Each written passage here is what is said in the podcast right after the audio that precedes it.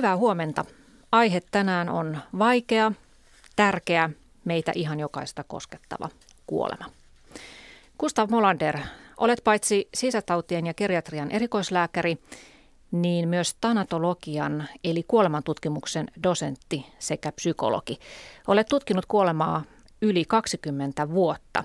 Olet perehtynyt aiheeseen tekemällä väitöskirjan yli 80-vuotiaiden kuolemaan liittyvistä ajatuksista – Olet tehnyt myös pitkän kenttätutkimuksen kuolemantyöntekijöiden arkisesta aheruksesta hautaustoimistoissa, hautausmailla, kappeleissa ja patologian osastoilla. Kokemusta sinulla tästä aiheesta siis riittää, vain yksi puuttuu, kuten meiltä kaikilta täällä olioilta, ja se on omakohtainen kokemus kuolemisesta. Gustav Molander, pelkäätkö kuolemaa? No, jos sanoisin, etten pelkää, valehtelisin. Eli kyllä minä pelkään kuolemaa. Joskin eh, tämä kuoleman pelko on käsitteenä melko lavea ja vaikea siinä mielessä, että kukaan meistä ei tiedä, mitä kuolema on ja mitä kuolema pitää sisällään. Mutta juuri tämä, ettei kuolemaa pysty määrittelemään, on minun mielestäni ahdistava ajatus.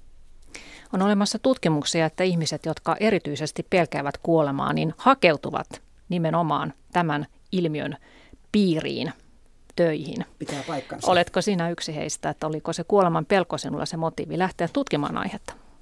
Se on paljon mahdollista, joskaan en sitä itse siinä vaiheessa tiedostanut. Ajattelen sillä tavalla edelleen, kuten ajattelin silloinkin, että mikä minua varsinaisesti kiinnosti, on se, miten ihminen tavallaan selviää vaikeissa elämäntilanteissa, kun hän kohtaa asioita, joille hän ei voi mitään. Mm. Sairaanhoitaja Kirsti Marttinen, sä oot perustanut Lappeenrantaan yhdessä perheneuvoja pastori Matti H. Kurosen kanssa Tuonen tuvan, kuoleman kahvilan, jollaisia muualla maailmassa jo onkin. Ne ovat paikkoja, joissa tavalliset kuolevaiset voivat käydä elävää keskustelua kuolemasta. Sä oot erikoistunut saattohoitotyöhön ja, ja sulla on ollut aikanaan Lappeenrannassa oma saattohoitokotikin. Ja, ja oman arviosi mukaan olet ollut useiden kymmenien ihmisten viimeisillä hetkillä läsnä. Pelkäätkö sinä omaa kuolemaasi? No mietin sitä tuossa junamatkalla ja, ja tota, en oikeastaan osaa sanoa, että minä pelkäisin omaa kuolemaani. Lähinnä minun kuoleman pelko on liittynyt aikoinaan siihen, että menetän lapseni tai perheeni tai jonkun muun läheisen. Ja sitten kun näitä muutamia menetyksiä on tullut tässä matkan varrella, niin sekin pelko on sitten jäänyt sille taustalle ehkä, ehkä sitä ei enää sille osaa pelätä sitä kuolemaa, kun on niin kuin asennoitunut siihen, että se on väistämätön kuitenkin. Enemminkin sitä varmaan pelkää niitä siihen kaikkea siihen kuolemaan liittyvää muuta kärsimystä, että jos ei sitä pystytä niin kuin lievittämään sitä oloa sitten siinä vaiheessa, kun on viimeiset hetket. Kerroit, että sinne tuonen tuvan keskusteluiltoihin tulee tyypillisesti ihmisiä, joilla on se elämäntilanne, että, että kuolemaa tulee tavaltua, ta, ajateltua tavanomaista enemmän, että esimerkiksi läheinen on kuoleman sairas tai itse on sairastunut vakavasti. Kun kuuntelet heidän puheitaan, niin onko sielläkin pelko se tunne, joka sieltä paistaa läpi? Oikeastaan ei, että se keskustelu, mitä meillä siellä on, niin on hirveän sellaista elämänmyönteistä. Ja siinä mielessä se tuonen tupa on kyllä ajanut tarkoituksensa, että kun me pyrittiin siihen, että, että siellä pystytään tästä elämästä puhumaan tai elämää niin kuin elävöittämään sillä kuolemasta puhumalla ja kuoleman tutuksi tekemisellä ja tekemällä sinun kaupat kuoleman kanssa. Että se muuttaa sitä elämisen laatua, kun ei enää kammoksu sitä kuolemaa. Niin, mun tuli tästä mieleen tämä puhe kuoleman pelosta jolloin tietysti voidaan kysyä, että mistä itse asiassa puhutaan, kun puhutaan kuoleman pelosta. Ja tässä tuli hyvin esille, että on ehkä viisaampaa puhua kuolemaan liittyvistä peloista, jolloin yksi tämmöinen olennainen ja tavallinen pelko siihen yhdistyen on nimenomaan menettämisen pelko. Ja tässä tuli myöskin esille hyvä ajatus siinä mielessä, että tietoisuus kuolemasta ja ainakin tämän lineaarisen ajan päättymisestä tavallaan usein saa elämän tuntumaan arvokkaalta. Mitä kuolemassa tapahtuu, jos ajatellaan ihan biologisesti? Myöskin ruumillisessa fyysisessä mielessä kuolema on prosessi. Koko keho ei kuole hetkellisesti samaan aikaan, vaan elimet kestävät hapenpuutetta eri järjestyksessä. Tämä onkin suuri kysymys, tämä kuoleman määritelmä ja miten kuolema määritellään. Tänä päivänä puhutaan aivokuolemasta, joskin käydään keskustelua siitä, että tarvittaisiinko vielä täsmällisempi kuoleman määritelmä. Mutta vaikeasti miellettävissä asia on kaiketi se, että itse asiassa kuoleman määritelmä perustuu sosiaaliseen sopimukseen, miten kuolema myöskin biologisessa mielessä määritellään. Mitä tarkoitat sosiaalinen sopimus? Pitkään käytiin keskustelua siitä, millä lailla kuoleman määritelmä pitää muuttaa siinä vaiheessa, kun elinten siirto kävi mahdolliseksi ja silloin siirryttiin sydänkuoleman määritelmästä aivokuoleman määritelmään, jolloin ihminen tavallaan pidetään kuolleena, kun hänen aivotoimintansa ovat peruuttamattomasti sammuneet. Mm. No miltä, miltä kuolema fyysisesti tuntuu ja ennen kaikkea mitä tapahtuu energiatasolla? Minne se mieli menee? Siinä on kysymyksiä, joihin on vaikeampi saada vastauksia kuin sitten se, että mikä on se kuoleman biologinen prosessi. Pelätäänkö me kuolemaa nimenomaan sen takia, että, että me ei voida etukäteen tietää mitenkään, että miten se kaikki juuri minun omalla kohdallani tulee käymään ja tapahtumaan? No luultavasti se juuri on sen takia, että sitä, pelätään sitä tuntematonta ja osalla varmaankin omat uskomukset siitä, että mitä sen kuoleman jälkeen tulee olemaan – niin vaikuttaa siihen, että pelkääkö kuolemaa vai luottaako siihen vai kokeeko sen peräti helpotuksena, niin kuin joissakin itämaisissa uskonnoissa on, on tämä elämä täällä maan päällä, vaan se, mihin on laitettu kärsimään ja sitten pääsee sinne oman henkensä piiriin takaisin. Mutta tota, ähm, en en ole varmaan asiantuntija tässä, enkä tiedä onko kukaan asiantuntija, kun kukaan ei ole tullut kertomaan takaisin tästä niin. asiasta, että, että miten, mikä siinä on se. Niin, juuri se, että se, se on semmoinen suuri tuntemattomuus, mm. niin siihen voi sitten liittyä vaikka minkälaisia pelkoja mm. ja asioita, jotka eivät välttämättä pidä paikkaansa. Gustav Molander. Kai siinä on yksi tämmöinen olennainen tekijä, nimenomaan tämä epävarmuuden sietäminen. Miten, milloin, missä järjestyksessä – sitä me emme tiedä.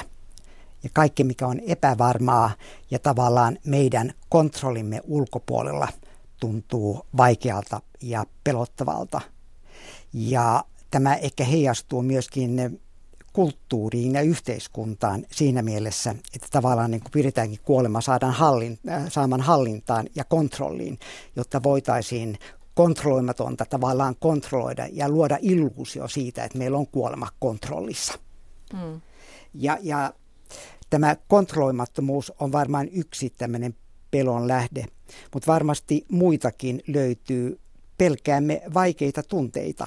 Yksi tämmöinen keskeinen asia, josta ehkä niinkään ei puhuta, on eron tuska. Kuolema merkitsee eroa ja jäähyväisten jättämistä. Toinen on tämä kaipuun tunne. Kaipuu on monesti vaikea tunne kestää kun on kovasti ikävä rakasta ihmistä. Ja toinen ehkä tämmöinen meidän nykyistä kovaakin yhteiskuntaa kuvaava ilmiö on se, ettei suremisesta ja surusta puhuta. Esimerkiksi siitä, että pystynkö minä ja millä tavalla minä pystyn sureemaan omaa kehoani, joka ei enää toimi sillä tavalla, kuin se on aiemmin toiminut. Niin, nämä asiat on tavallaan helppo työntää jonnekin kauas, kauas pois, että ei, ei halua ajatella asioita juuri nyt. Ja, ja se, että niistä on vaikea puhua, niin siihen liittyy myös se, että usein arkikielessä käytetään sellaisia kiertoilmaisuja kuolemasta, että, että heittää veivinsä tai vaihtaa hippakuntaa tai kasvaa koiranputkea, tai sitten käytetään lääketieteellisiä kiertoilmauksia, kuten että siirtyä palliatiiviseen hoitoon, eli saattohoitoon, että, että nämä kertoo siitä, että on asia, josta on vaikea puhua ja siihen liittyy myös näitä surun ja luopumisen tunteita. Mutta mistä ei puhuta, niin siitä nimenomaan pitäisi puhua ja, ja siitä te siellä Tuonentuvassa Lappeenrannassa uskallatte puhua ja, ja te olette puhuneet myös kuolemiseen liittyvästä vahvasta eettisestä kysymyksestä, nimittäin eutanasiasta. Ja siellä on, kerroit, että siellä on ihan arkisesti vaihdettu tietoja siitä, että paljonko menolippu sveitsiläiselle eutanasiaklinikalle maksaisi? No se on totta. Meillä on tota, kunnia ollut Lappeenrannassa saada yksi kuolematutkija asukkaaksi. Ja tota, hän on myöskin sitten ollut meillä siellä vähän alustanut tätä eutanasia-asiaa. Ja, ja ne keskustelut todellakin niin oli hyvin laidasta laitaan ja mielenkiintoisia ja herätteleviä asioita.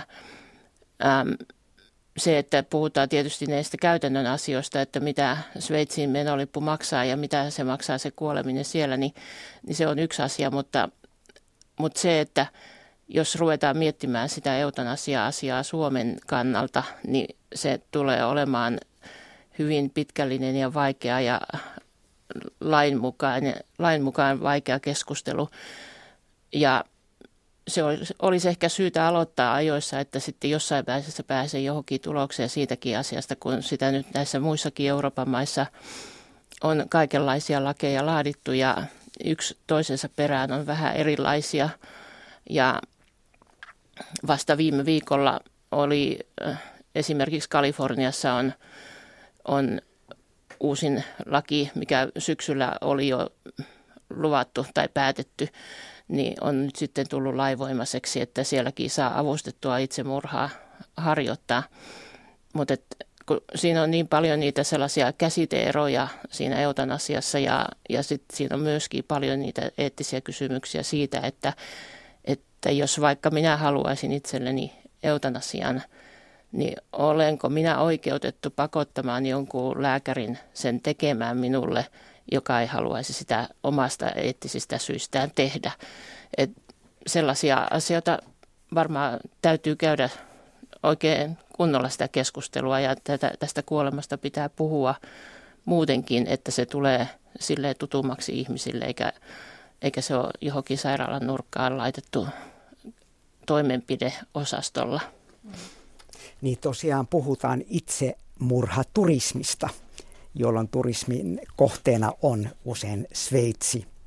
Ja, ja kyse kaiketi ei ole eutanasiasta käsittääkseni tässä kontekstista, vaan nimenomaan avustetusta itsemurhasta, jolloin tämä niin kuin kuoleman hetki videoidaan. Ja olennaista on se, että tämä ihminen itse juo tämän kuolettavan lääkeaineensa.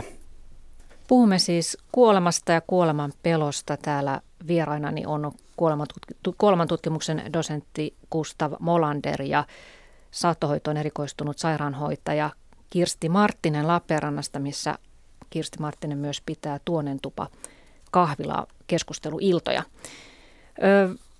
Gustav Molander, sä oot puhunut myös siitä, että osalla ihmisistä on kyky puolustautua tavallaan sitä olemassa olemisen päättymistä vastaan mielensä tasolla.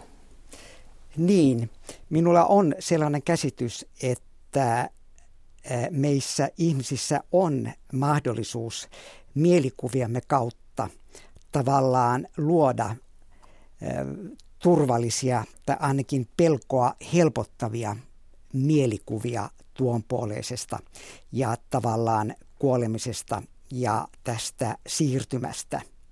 Ja omien tutkimusteni kautta vaikuttaisi siltä, että nämä elämämme eri vaiheissa aikaisemmin tapahtuneet siirtymät ja niiden lopputulokset tavallaan vaikuttavat siihen, millä lailla kuvittelemme kuolemamme tapahtuvan ja tavallaan lähtömme täältä hahmotamme näiden niin kuin mielikuvien kautta. Kun oli puhetta esimerkiksi äsken kaipuun tunteesta ja kuinka raastavaa saattaa olla ikävöidä rakasta ihmistä, joka on siirtynyt tuon puoleiseen, niin, niin jollain tavalla tämä kaipuu voi myöskin niin kuin auttaa siinä vaiheessa, kun itse on tämän viimeisen siirtymän tai lopullisen rajan edessä, jos mielikuvissaan kuvittelee, että tai tuntee jopa tai aisti jopa jollain tasolla, että tämä rakas ihminen odottaa rajan toisella puolella, jolloin tämä kaipuu saa täyttymyksensä. Ja minä luulen, ja minulla on se käsitys, että jokaisessa meistä on nämä erilaiset mahdollisuudet ja tämä kapasiteetti luoda näitä helpottavia mielikuvia. Mm. ajatus jälleen näkemisestä sitten siellä rajan toisella puolella. Myöskin se ja myöskin muita tämmöisiä tapoja kesyttää tämä tuntematon. E, eli tavallaan niin kuin tapahtuu tuonpuoleisen niin kuin latautuminen erilaisilla positiivisilla merkityksillä. Siis kuolemahan saa tietenkin erilaisia merkityksiä eri elämänvaiheissa ja eri elämäntilanteissa. Mutta on hyvä myöskin muistaa, että esimerkiksi pitkään sairastunut ikääntynyt ihmisen, ihminen tai vaikeasti sairas ihminen usein lähtee mielellään täältä. Ja, ja saattaa olla jopa niin, että, että kuolema joissakin vaikeissa elämäntilanteissa saattaa alkaa merkitä käännettä parempaan. Mm. Keskustelin pastori Matti Kurosen kanssa ennen tätä lähetystä. Hän on siis toinen tuonen tupa kahvilan perustajista. Ja hän sanoi tällaisen lauseen, että kuoleminen loppuu, kun kuolee. Ja tämä on aika jännä, jännästi sanottu, että siinä voi nähdä tai kuulla jonkinlaisen uskonnollisen viitteen siitä, että, että se kuolemasta vapaa elämä alkaa vasta kuoleman jälkeen, eli tavallaan varsinainen elämä alkaa kuoleman jälkeen. Mutta mun mielestä siinä voi nähdä myös ajatuksen tai kysymyksen siitä, että onko tämä meidän koko elämämme itse asiassa jonkinlaista kuoleman pelon käsittelyä, valmistautumista kuolemaan tai jopa kuoleman pakoon juoksemista – et me ei haluta ajatella sitä asiaa arkipäivänä, mutta että onko kuitenkin se, että me pääsemme tästä kuoleman pelosta vasta sitten, kun se kuolema oikeasti tapahtuu. Ja, no varmaan pitäisi antaa tähän joku hieno logoterapeuttinen vastaus siitä, että elämällä on tehtävä luonne ja myöskin kuolemalla on tehtävä luonne, että se on sen kuolevan viimeinen tehtävä on se kuoleminen. Mutta äh, muuten en me kuitenkaan pystyisi tota allekirjoittamaan, että, että me tässä ollaan vaan sen takia, että me juostaan sitä kuolemaa pakoon. Minulle itselleni tämä kuolema on sellainen asia tässä elämässä, mikä auttaa minulta ottamaan enemmän irti tästä elämästä jokainen päivä ja elää jokainen päivä silleen niin kuin se olisi ehkä viimeinen. Että ei tarvitse silleen tota, säästellä niin, ja ottaa, voi ottaa riskejä ja, ja pitää uskaltaa rakastaa kovemmin, syvemmin ja nauttia elämästä, eikä, eikä se päätarkoitus ole se, että juostaan sitä kuolemaa pakoa. Voisi varmasti ajatella myöskin niin, että eh, eläminen on jonkinlainen tasapainon löytäminen eh, tämän kuoleman pelon ja elämän halun välillä. Tarkoitan sitä, että kuolematietoisuus jollain tasolla on hyvä asia ja kuolema on hyvä muistutus siitä, että minä elän nyt ja minulla on nyt mahdollista ja mahdollisuus tehdä asioita, joista minä pidän ja osoittaa rakkautta niitä ihmisiä kohtaan, joita todella rakastan. Tämä toinen puoli on sitten siinä, että kukaan ei kestä jatkuvaa katastrofin pelkoa. Eli jatkuvasti ei voi niin tavallaan pelätä, että teenkö minä näin, niin sitten voi tapahtua jotain ikävää, että menenkö minä sinne, niin saattaa tapahtua jotain ikävää. Eli tämmöinen niin voimakas pelko siitä, että ikäviä asioita saattaa tapahtua, jotka niin kuin tavallaan liittyvät sitten omaan tuhoutumiseen, niin myöskin rajoittavat elämää. Mm. No Kirsti Marttinen, sä oot tosiaan tehnyt saattohoitajan työtä ja, ja ollut läsnä hetkillä, jolloin ihmisten elämät on päättyneet. Ja olet seurannut sitä henkistä prosessia, mikä siellä kuolemaan valmistautuvalla ihmisellä on hänen päänsä sisällä, niin onko se nimenomaan se, että sä oot niin paljon nähnyt sitä kuolemaa ja kuolevia ihmisiä, niin vaikuttanut sun omaan elämänasenteeseen juuri noin, että, että se, että saat itse nousta aamulla ylös ja lähteä taas uuteen päivään, että sitä oikeasti osaa arvostaa enemmän kuin moni meistä muista, jotka eivät ole kuoleman kanssa samalla lailla tekemisissä? No, emme usko, että, että nämä toisten ihmisten kuolemat on niin, niin kauheasti vaikuttanut siihen omaa elämäasenteeseen lähinnä luultavasti. Se varmaan on ollut sitä, että on itsellä ollut jotain tällaisia sanotaan nyt läheltä piti tilanteita elämässä, jos on pitänyt miettiä omia arvojaan uudestaan ja laittaa elämänsä tärkeysjärjestykseen. Ja sitä mukaan niin kuin sitten kehittää sitä omaa ajatteluaan siitä, että mitä sitten tapahtuisi, jos, jos kuolisi tästä pois. Ja itse asiassa niitä on ollut joissakin tällaisissa liiketoimintaa koutsaavissa ohjelmissakin tätä ajattelua, että, että kun lähtee johonkin yritykseen, niin luettelee ne riskit siihen eteensä ja, ja miettii, että mikä olisi pahinta, mitä voisi tapahtua. No ehkä me voisi vaikka kuolla tähän, jos minä nyt tälle eteen. Niin, niin sitten kun sen tietää, että mikä se on se pahin, mitä voi tapahtua, niin sitten tekee vaan kaikkensa sen eteen, että se pahin ei tapahdu ja elää niin kuin sillä mallilla. Et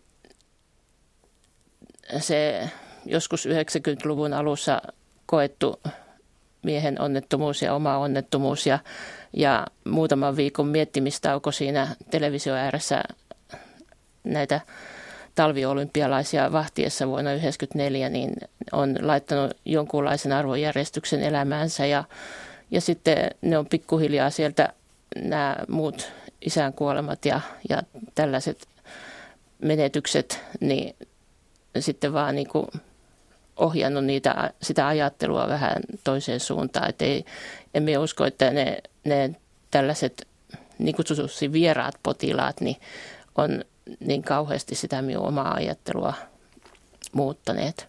Mikä se oli se äkkipysäys, jonka miehesi ja sinä koitte? No hän oli vakavassa liikeonnettomuudessa ja tota, olin itse silloin puolessa välissä raskaana ja menetin tietysti sitten sen lapsen siinä kaikessa järkytyksessä, mikä se nyt sitten oli, ei kukaan sitä syytä koskaan tiennyt. Mutta me oltiin sitten molemmat 38-vuotiaana, istuttiin siellä sohvassa puhumassa vatsan toiminnasta ja katsomassa olympialaisia, kun, kun hän käytti sellaista neliharkeppia ja, ja me olin muuten vähän veretön. Mm. että tota, siinä sitä sitten mietittiin sitä, että mikä on tärkeää elämässä, että nämä kaikki autot ja muut, mitkä menee säpäleiksi, niin niitä saa uusia, mutta, mutta mm. näitä lapsia ja miehiä ei saa uusia. Tai siis saa niitä lapsia tietysti, jos oikein kovasti tekee, mutta Mutta mut kuitenkin läheiset on tärkeitä ja perhe on tärkeitä. Ja monella siellä tuonentuvallakin tämä, tämä tällainen yksinäisyys on yksi niitä kuolemanpelkoja, että, että se siihen kuolemistilanteeseen liittyvä se tilanne, että joutuu yksin sen kärsimään, niin on monelle sellainen Pahin asia. Peik- niin, pelko. Peikko. Gustav Molander. Niin, tämä yksinäisyyden pelko kuvastaa varmasti nykyyhteiskuntaa. ja yksin eläviä vanhuksia. He pelkäävät nimenomaan yksin lähtemistä ja, ja sitä, että heidät mahdollisesti löydetään kuolleina omasta asunnostaan jopa hajun perusteella. Surullista on mielestäni se, että nykyään ihminen voi lähteä todella yksin ja niin, että jopa tämä hartaustilaisuus kappelissa tapahtuu pelkästään viranomaisten toimesta ilman ainuttakaan saattajaa. Ja tässä mielestäni meillä kaikilla olisi keskeinen tehtävä yrittää vaikuttaa siihen, ettei kukaan joutuisi lähtemään täysin yksin. Tämä on aihe, jota pitäisi tutkia ja selvittää paljon enemmän, miten on käynyt niin, että ihmiset jäävät totaalisesti yksin. Minusta on jo vaikeaa se, että, että minä on kuullut ihan hoitohenkilökunnan suusta sellaisen lauseen, että, että tämä ihmiset haluaa kuolla yksin, mikä ei ole hyvinkään usein totta. Ja vaikka se olisikin totta, että me joudutaan jokainen, joka, joka tapauksessa se varsinainen kuoleminen tekemään yksin, niin useimmat ihmiset haluaa jonkun läheisen siihen lähelle. Jos ei ole läheisiä, niin ne haluaa ainakin sen hoitajan siihen lähelle. Et ihan yksin se lähtöhetkellä, niin hyvin harva sitä pyytää, että mene nyt pois, minä haluan kuolla.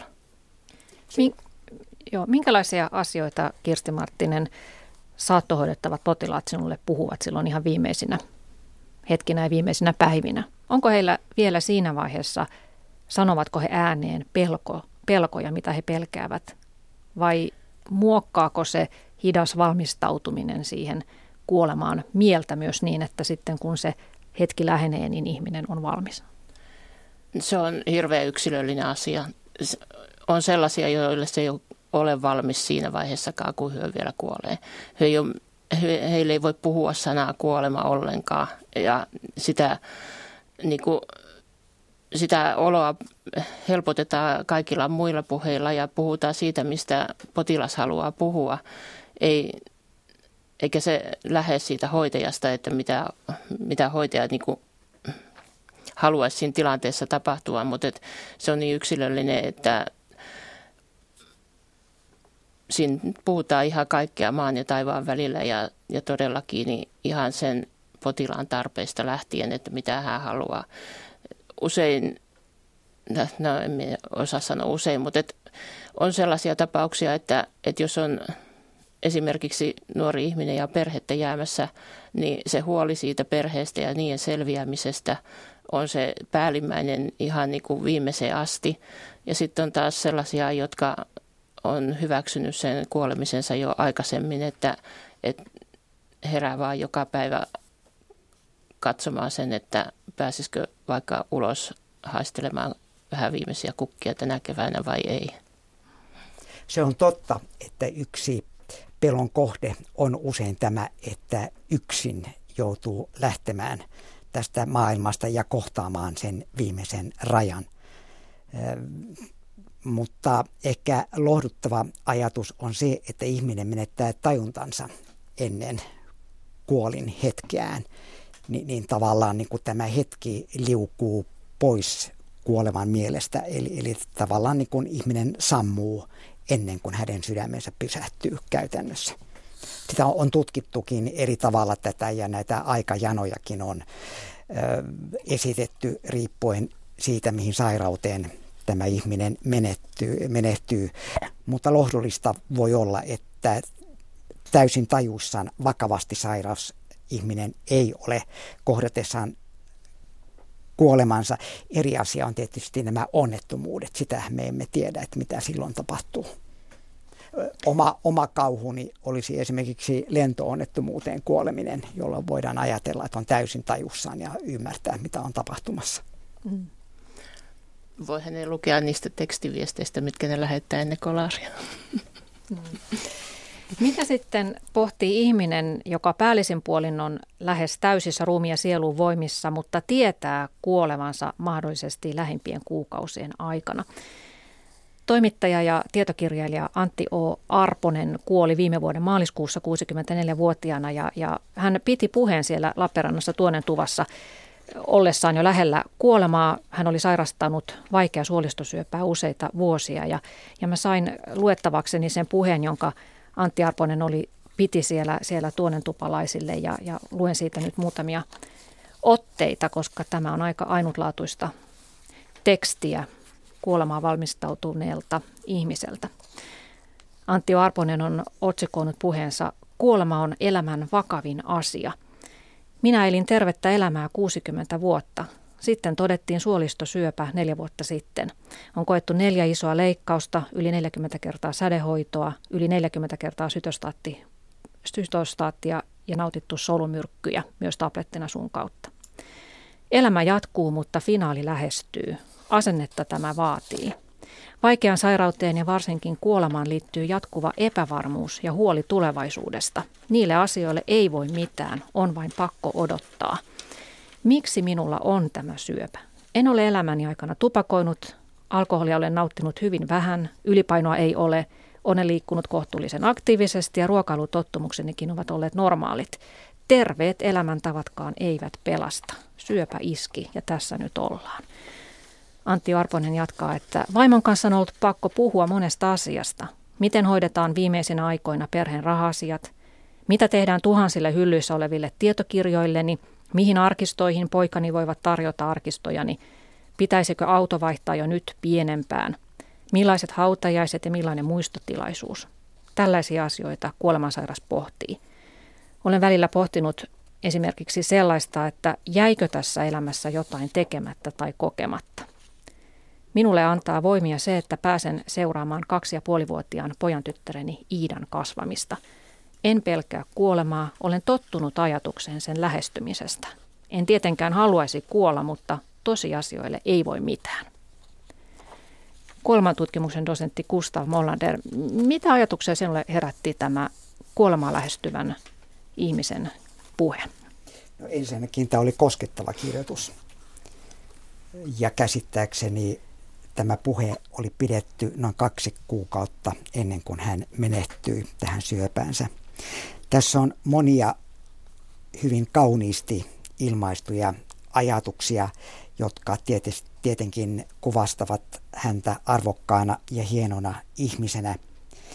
Ja joitakin tämmöisiä ajatuksia minulle tuli mieleen, kun minä kuuntelin tätä, mitkä ehkä tuntuvat tutuilta – kun olen itse kuunnellut monia kuolemassa olevia ihmisiä. Esimerkiksi ehkä tämä niin kuin taistelu ja ehkä jo, jossain määrin sotaisa kielen käyttö kuvastaa nimenomaan e, ehkä sitä, että hän, hän kantaa tätä syöpää omassa kehossaan ja, ja tavallaan niin kuin elää joka ikinen hetki, joka ikinen sekunti tämän epävarmuuden kanssa, minkä me, jotka olemme suhteellisen terveitä, voimme pelkästään kuvitella. Eli tämä niin tämän epävarmuuden tuskan kanssa eläminen on erittäin raskasta. Ja se mielestäni paistaa läpi tästä hienosta tekstistä. Toinen asia, mikä tässä tulee mieleen, on, on tämä niin kuin,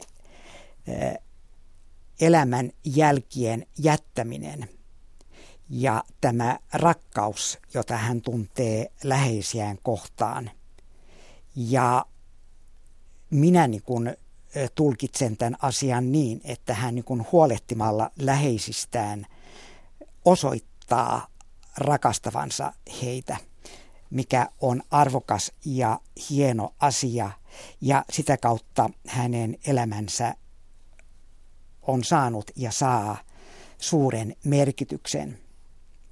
Teoreettisesti on tapana puhua siitä, että ihminen, jonka elämä on päättymässä, luo itselleen erilaiset apuminät, jotka tavallaan vievät päätökseen ne tehtävät, jotka asianomaiselta jäävät kesken. Ja mielestäni tämäkin tulee esille tästä pojat tavallaan ho- hoitavat ne asiat, jotka jäävät häneltä kesken.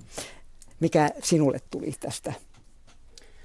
No se varsinainen tilaisuus silloin, kun Antio Arponen oli siellä tuonen tuvalla, niin, niin tota, se oli hyvin koskettava se hänen puheensa ja, ja siitä seurasi sellainen jonkunlainen aika pitkäaikainen hiljaisuus yleisön keskuudessa. Kukaan ei varmaan oikein niin kuin osannut sanoa mitään siinä vaiheessa, kun hän puhuu siitä, että, että häneltä jää näkemättä luultavasti se, että Saipa voittaa jääkiekon liikan mestaruuden, niin, niin häntä sitten lohdutettiin kyllä myös toiset sillä, sillä, että meiltä ehkä kaikilta muiltakin se jää elinaikanamme näkemättä. Mm. Mutta hän, hän oli ottanut sen niin kuin tehtäväkseen, tällaiseksi kuoleman tehtäväkseen myöskin sen, että tästä kuolemasta puhutaan enemmän. Ja hän oli myöskin sitten vielä ihan muutama päivä ennen kuolemaansa televisiossa aamusydämellä ohjelmassa esiintymässä ja yhden toisen kuolemansairaan miehen kanssa. Ja tota, minusta se on ihan, ihan tota arvokas tehtävä toimittajana levittää sanaa mm. tällaisestakin asiasta. olla avoin mm. asiasta. Tästä mielestäni myöskin tulee esille tämä, kuinka epäoikeudenmukaista elämä on. Ja sellainen asia kuin sattuma, jolle me emme voi mitään. Sattumaa me emme saa kontrolliin. Hän oli elänyt varsin terveellistä elämää, mutta kuitenkin kävi tällä tavalla. Kutsutaanko tätä nyt sitten kohtaloksi tai, tai sattumaksi. Mutta tästä paistaa läpi nämä isot miksi-kysymykset. Mm. No tässä Antti Arponen myös miettii, että onko jotain jäänyt sanomatta, tekemättä. Niin missä vaiheessa, Kustav Molander, sinun kokemuksen mukaan ihmisen päässä se pohdinta siitä, että olenko minä tarpeeksi, onko minua arvostettu, onko minua rakastettu, niin kääntyykin, että olenko minä itse arvostanut ja rakastanut muita ja niin. tehnyt tarpeeksi. Niin, minun kokemukseni mukaan se kääntyy jossain vaiheessa. Elämme tällaista narsistista yhteiskuntaa, jossa tämä oma selviäminen, pärjääminen, rakastettuna ja ihailtuna oleminen on tärkeää, että ihmisen tulee pystyä myymään itsensä, jotta hän pärjää urallaan ja, ja menestyy. Mutta sitten jossain vaiheessa minun omien tutkimusten mukaan tämä kääntyy ja ihminen kysyy itse, itseltään, että Olenko minä arvostanut muita? Missä määrin minä olen rakastanut muita ja kyennyt osoittamaan minulle tärkeille eh, ihmisille, että minä olen heitä rakastunut ja millä lailla minä olen tämän rakkauteni osoittanut.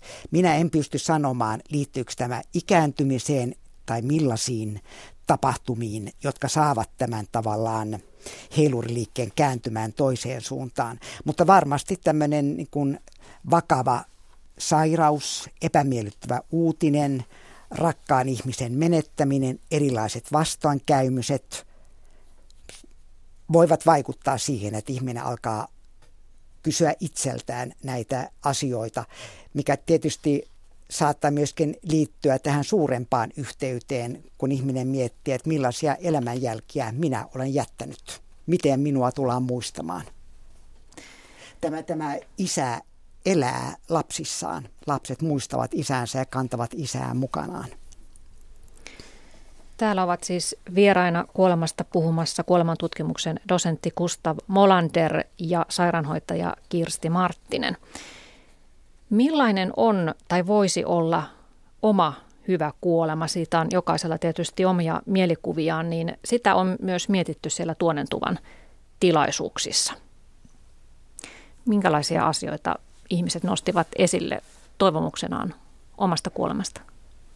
No nyt vasta ihan viime lauantaisia mietteitä siitä, että, että mitä, mitä tota, jätetään jälkipolville tehtäväksi, niin, niin sanotaan, että eläkää ihmisiksi.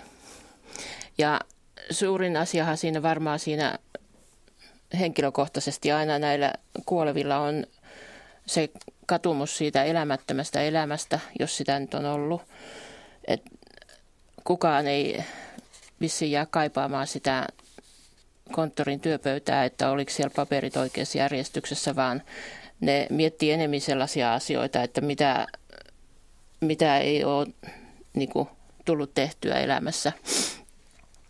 Mutta tota, tuo Koivikkokodin johtaja Riikka Koivisto kirjoitti tuolla omassa blogissaan siellä Hämeenlinnan Koivikkokodin blogissa, et, tai se on varmaan hänen henkilökohtaisessa bloginsa siitä, että minkälainen on hyvä kuolema ja onko sellaista kuin hyvä kuolema ja mitä se kenellekin tarkoittaa, niin hän on sitä mieltä, että, että se pitäisi pitää sisällään sellaisia ajatuksia siitä, että on ehtinyt hyvästellä läheisensä ja läheiset on ehtinyt hyvästellä sen kuolevan. Ja sanoja ei jää sanomatta, tarvittavat asiat on voitu puhua ja jäljellä oleva aika on käytetty siihen, mikä koittiin tärkeäksi. Ja se, se kuolema pitäisi olla sellainen, että on rauha kuolla ja että siihen on valmis. Ja saa kuolla silloin, kun aika on, eikä tehdä mitään sellaisia toimenpiteitä, jotka pitkittävät ja lisäävät kärsimystä. Ja ehkä hyvä kuolema on myös sitä, että on kokenut eläneensä hyvän elämän. Tämä kuolin rauha on hyvä käsite mielestäni. Toinen tämmöinen hyvään kuolemaan tai hyvään kuolemiseen liittyvä ajatus voisi olla tämä niin kuin oikean tai minulle oikean asian puolesta kuoleminen. Minkä takia meidän ylipäätään pitää kuolla? Mm. Jokainen joutuu tavallaan niin kuin löytämään omakohtaisesti nämä kuolemalle luontevat syy-yhteydet. Ja ihmiset selittävät tämän itselleen eri tavalla. Joku ehkä ottaa biologian evoluutien avukseen ja toinen ajattelee lapsiaan kolmas uskontoa ja, ja niin edespäin. Se, mikä joskus on, on minua ihmetyttänyt näissä yhteyksissä, on tämä suomen kielen syy-sana, joka voi tarkoittaa kahta eri asiaa. Siis ruotsikielessä puhutaan äh, och fel, reason and fault. Ja suomen kielellä tämä syysana voi tarkoittaa molempia asioita. Ja on hyvä pitää mielessä tämä, niin kuin, että, että kuolema ei ole kenenkään syytä, vaan, vaan se tavallaan on sisäänkirjoitettu elämään. Ja, ja, ja kannattaa niin kuin, panostaa siihen, että kukaan ei, ei näissä yhteyksissä syyllistä itseään turhaan. Vai mm. millaisia kokemuksia sinulla on? Painiskelevatko ihmiset syyllisyyden kanssa? Monet kyllä valitettavasti kyllä painiskelevat syyllisyydenkin kanssa. Ja, ja se on niin kuin sitten se kaikkein surkein tilanne se, että jos on eläessään käyttäytynyt niin, että on kaikki sukulaiset ja ystävät ja ihmiset karkottanut läheltään, niin siitä tuntee sitä syyllisyyttä, mutta sille ei voi siinä vaiheessa enää tehdä mitään. Että se varmaan olisi hyvä ohje se eläkää ihmisiksi. Mm. Ja, ja hyvä myöskin niin kuin omaisten näkökulmasta, että omaiset myöskin niin kuin saavat sanottua, että ovat rakastaneet tätä heille tärkeää ihmistä. Se on usein tämmöinen lohdullinen ajatus sitten, kun tämä menetys on toteutunut. Matti J. Kuronen kertoi minulle, että siellä tuonen tuvassa te olette myös teettäneet sellaisen tehtävän, että ihmiset ovat saaneet kirjoittaa oman muistokirjoituksensa ja, ja sitä ei sitten tarvinnut lukea muille, paitsi kertoa se, että miten se kirjoitus päättyy. Ja, ja kuulemma yllättävän monella kirjoitus päättyi sanoihin kiitos ja anteeksi. Ne ovat ehkä sitten sanoja, jotka saattavat jäädä tässä elämässä sanomatta. Öö, Minkälainen kokemus Kusta Molander ja Kirsti Marttinen teillä on siitä, että kuinka usein ihminen saa kuolla toivomallaan tavalla? Sehän tiedetään, että valtaosa ihmisistä kuolee sairaaloissa, vaikka suurin osa sanoo toivovansa kuolevansa sitten vasta kotona.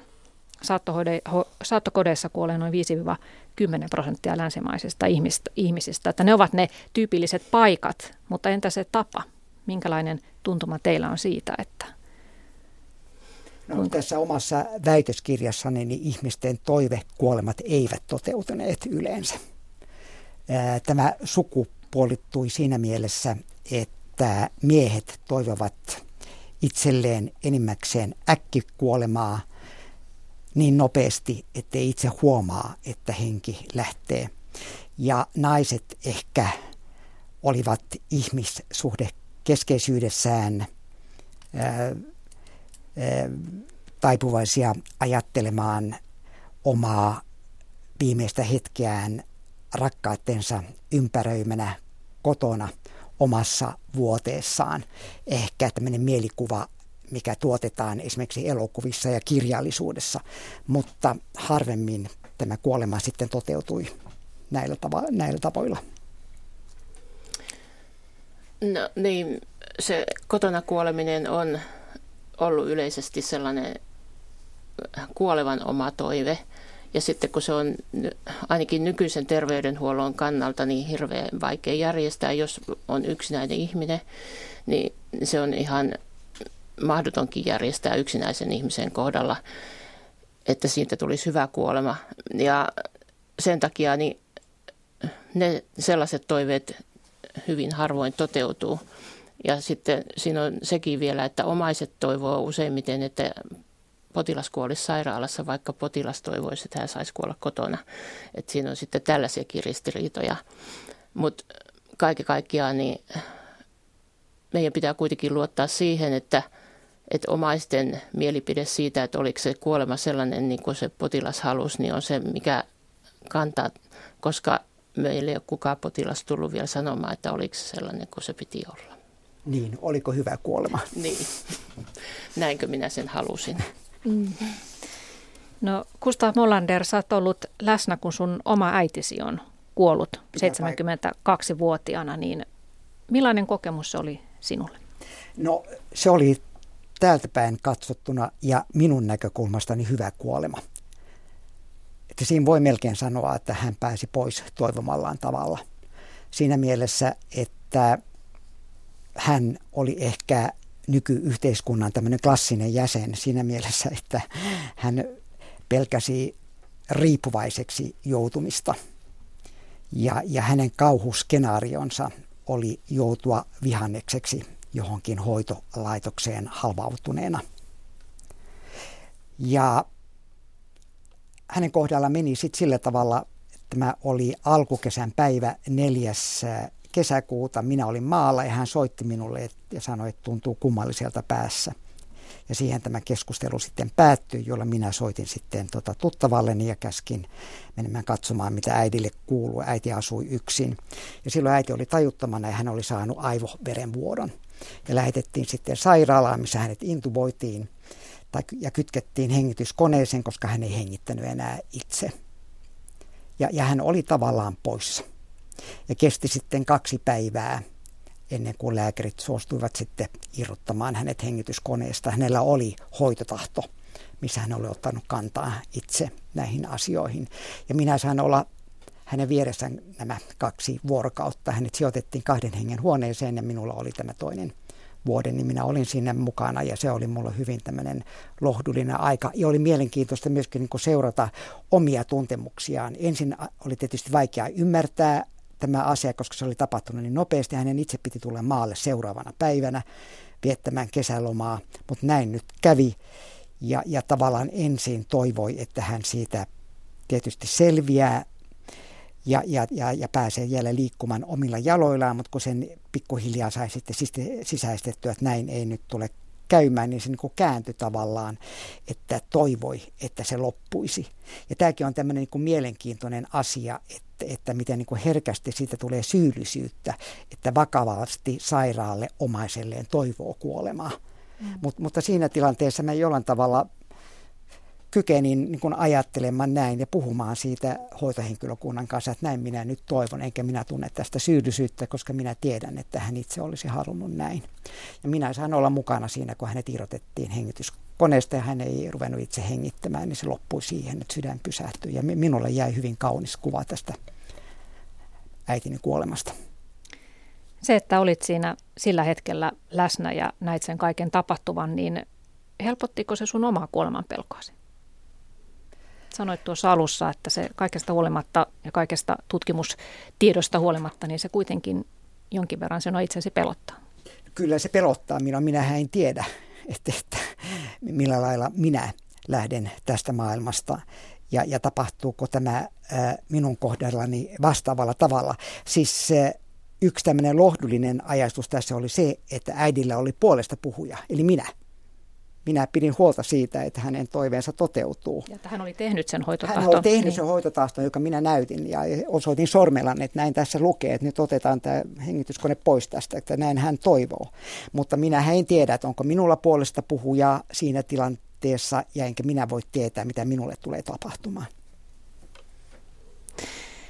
No se, että jos me saataisiin vastaus yhteen kysymykseen siihen, että, että me saataisiin varmuudella tietää, että mitä tapahtuu kuoleman jälkeen, niin voisi muuttaa aika, aika lailla asioita, että olisi se sitten vastaus se, että ei tapahdu yhtään mitään tai että siellä sitten tapahtuu jotain. Öö, sulla on Gustav Mollander myös kokemusta lääkärin työstäsi tilanteesta, jossa elvytit potilasta, joka, joka hetkellisesti tavallaan poistui tästä maailmasta, sydän pysähtyi, mutta hän palasi, pystyi elvyttämään hän takaisin elämään. Ja hän kertoi sinulle tuosta rajatilakokemuksestaan, niin mitä hän kertoi? No hän kertoi tästä rajatilakokemuksestaan ja tämä oli hänelle pettymys, koska hän oli itse hyvin valveutunut eh, näissä asioissa sairaanhoitaja ja hän ei ollut kokenut yhtään mitään mikä häntä ahdisti sitten tämän jälkeen, koska hän koki, että tämä saattaa olla jonkinlainen niin kuin sitten osoitus siitä, että hän ei ole elänyt tarpeeksi hyvin tai että eh, suhteet yläkerran isäntään, niin kuin hän asian ilmaisi, eivät ole kunnossa.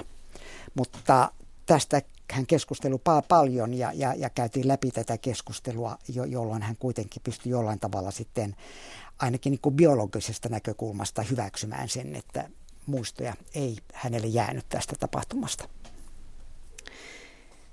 Kysymykset, miten, milloin, missä järjestyksessä kuolema tulee tapahtumaan, ne ovat ne kysymykset, jotka ovat kaikkia ihmisiä kaikkina aikoina varmasti mietityttäneet ja, ja niihin vastauksia ei saada. Mutta pastori Matti Kuronen sanoi minulle puhelimessa, että hyvää päivää seuraa yleensä hyvä uni ja hyvää elämää seuraa hyvä kuolema.